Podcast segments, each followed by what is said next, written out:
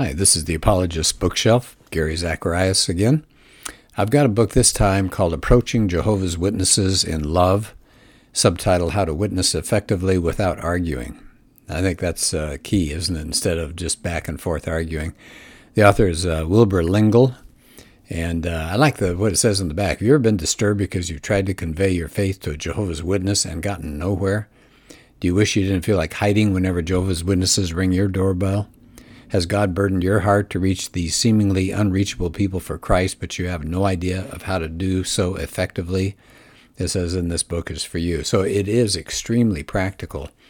Um, it's it's got all sorts of information. I mean, it's incredible. It's a 20 year old book, but um, these things don't change that much, and so it, it's just as fresh and as useful as uh, ever. And it talks about an overview at the beginning and then the initial contact with somebody who's Jehovah's Witness and how to begin. Gives you a history of the Watchtower movement. And then the part that I think is just uh, dynamite is the contrast between biblical Christianity and Watchtower beliefs. And then questions to ask Jehovah's Witnesses, how to lead the witness to Christ. What if the witness insists on a Bible study? And then it has all sorts of good appendices. I wanted to focus this time on questions to ask Jehovah's Witnesses because when they come to the door, it's it's tempting to be kind of caught flat-footed and uh, hem and haw, and they ask all the questions, and you're on the defense. But it, we sh- we could actually type up a little list, couldn't we, and have this with us, and uh, not to embarrass them, but just to get them thinking. So it says. Uh, I like this. It says, um, teaching a Jehovah's Witness to think for himself is well worth the effort.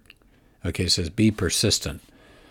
All right, so here's some of the questions. These are not all of them, but just to give you an idea of the range of questions that's out there.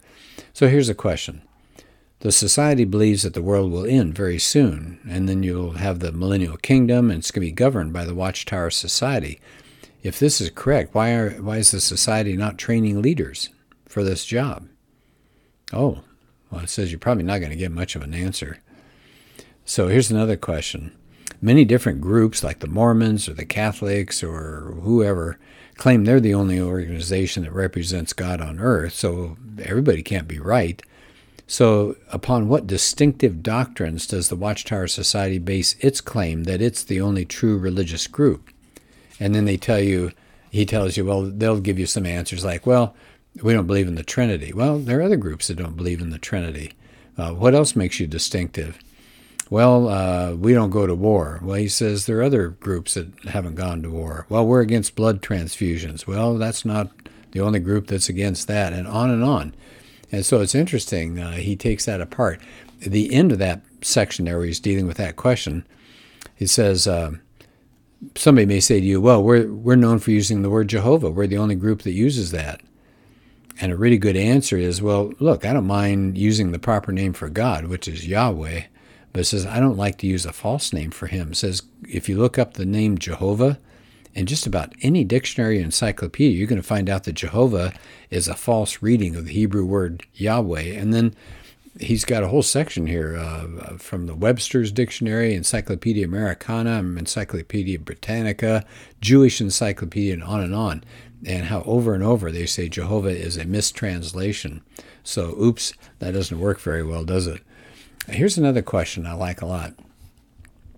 The Watchtower Society teaches the Bible's inspired, but it's got to be properly explained, that's illuminated, in their words, to be understood.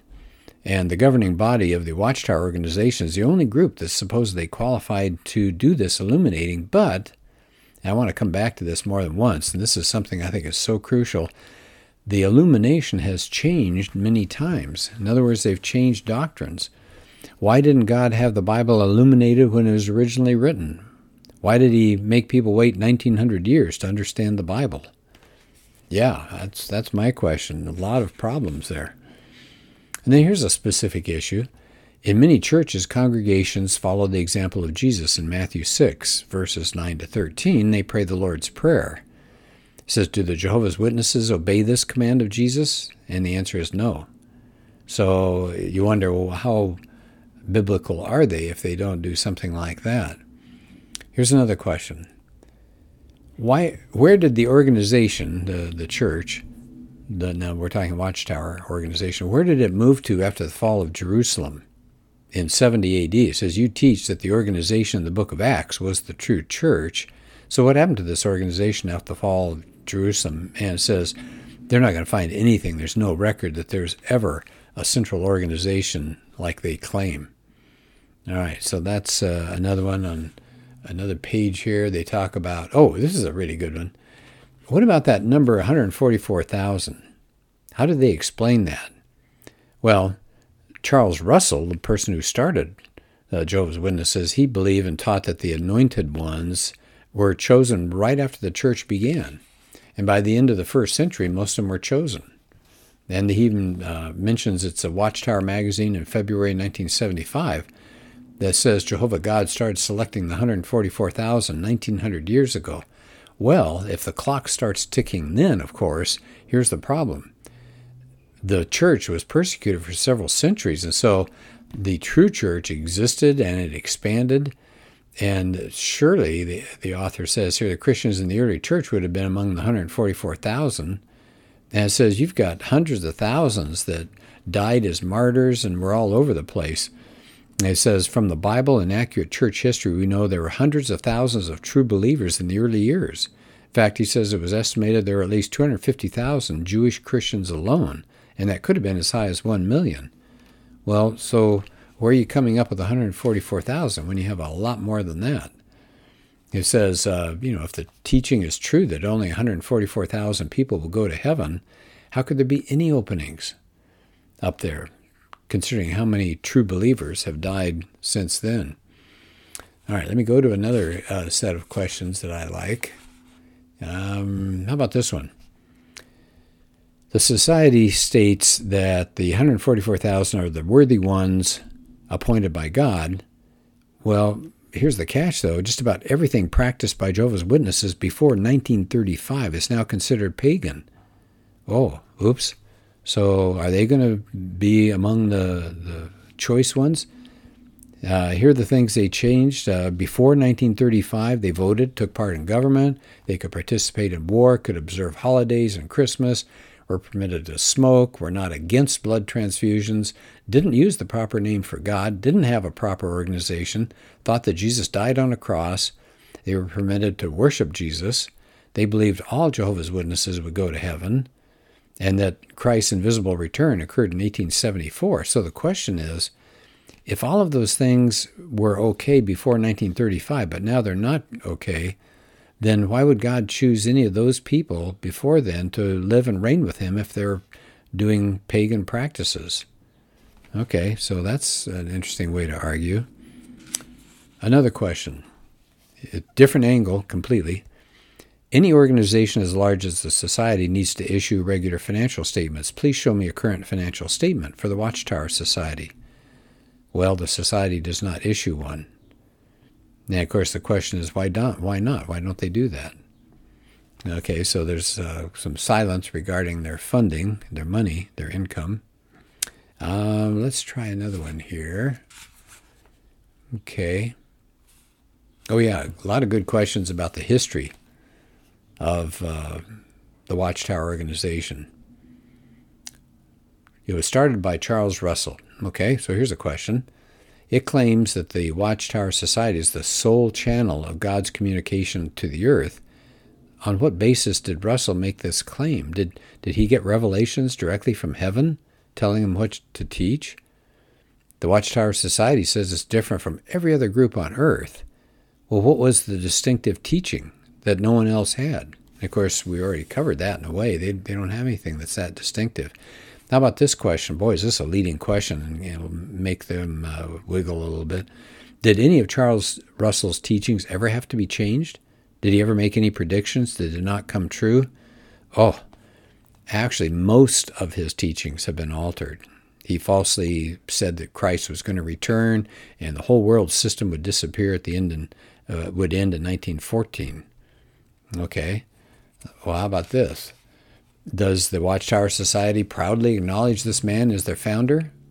No. He does get mentioned a bit in the books, but they don't hold him up as the champion because they know he made so many mistakes. What about uh, the next man who came along? His name was uh, Joseph or Judge Rutherford. Did he set any state any dates for Christ's return? Yeah, he did. He got them wrong. And then, of course, there were other uh, presidents after that, and uh, they have made so many mistakes all through their uh, times in office. How about this one? The Watchtower Society says it's directed by God, yet many changes in what it teaches have had to be made over the years. If it had divine guidance, why have so many mistakes been made? Now, let me give you a, just a quick rundown of some of the things I did just a second ago, but here's a list of what they believe today and before 1930. So today, don't vote, don't get involved in government. Before 1930, yeah, you could vote, you could be involved. Today, against war. Back then, they could go to war. They don't observe holidays today. They used to before 1930. They use the name Jehovah exclusively for God now, not then. That started in 1931. They're now an organization. They claim to be an organization, not before 1930. Uh, they look forward to paradise on the new earth today. Back then, they said all Jehovah's Witnesses would be going to heaven. Oh, okay. Today, they're against blood transfusions. Back then, they could. They could receive them. They believe Jesus died on a torture stake. That's what their belief is today. Back before 1930, that he died on a cross.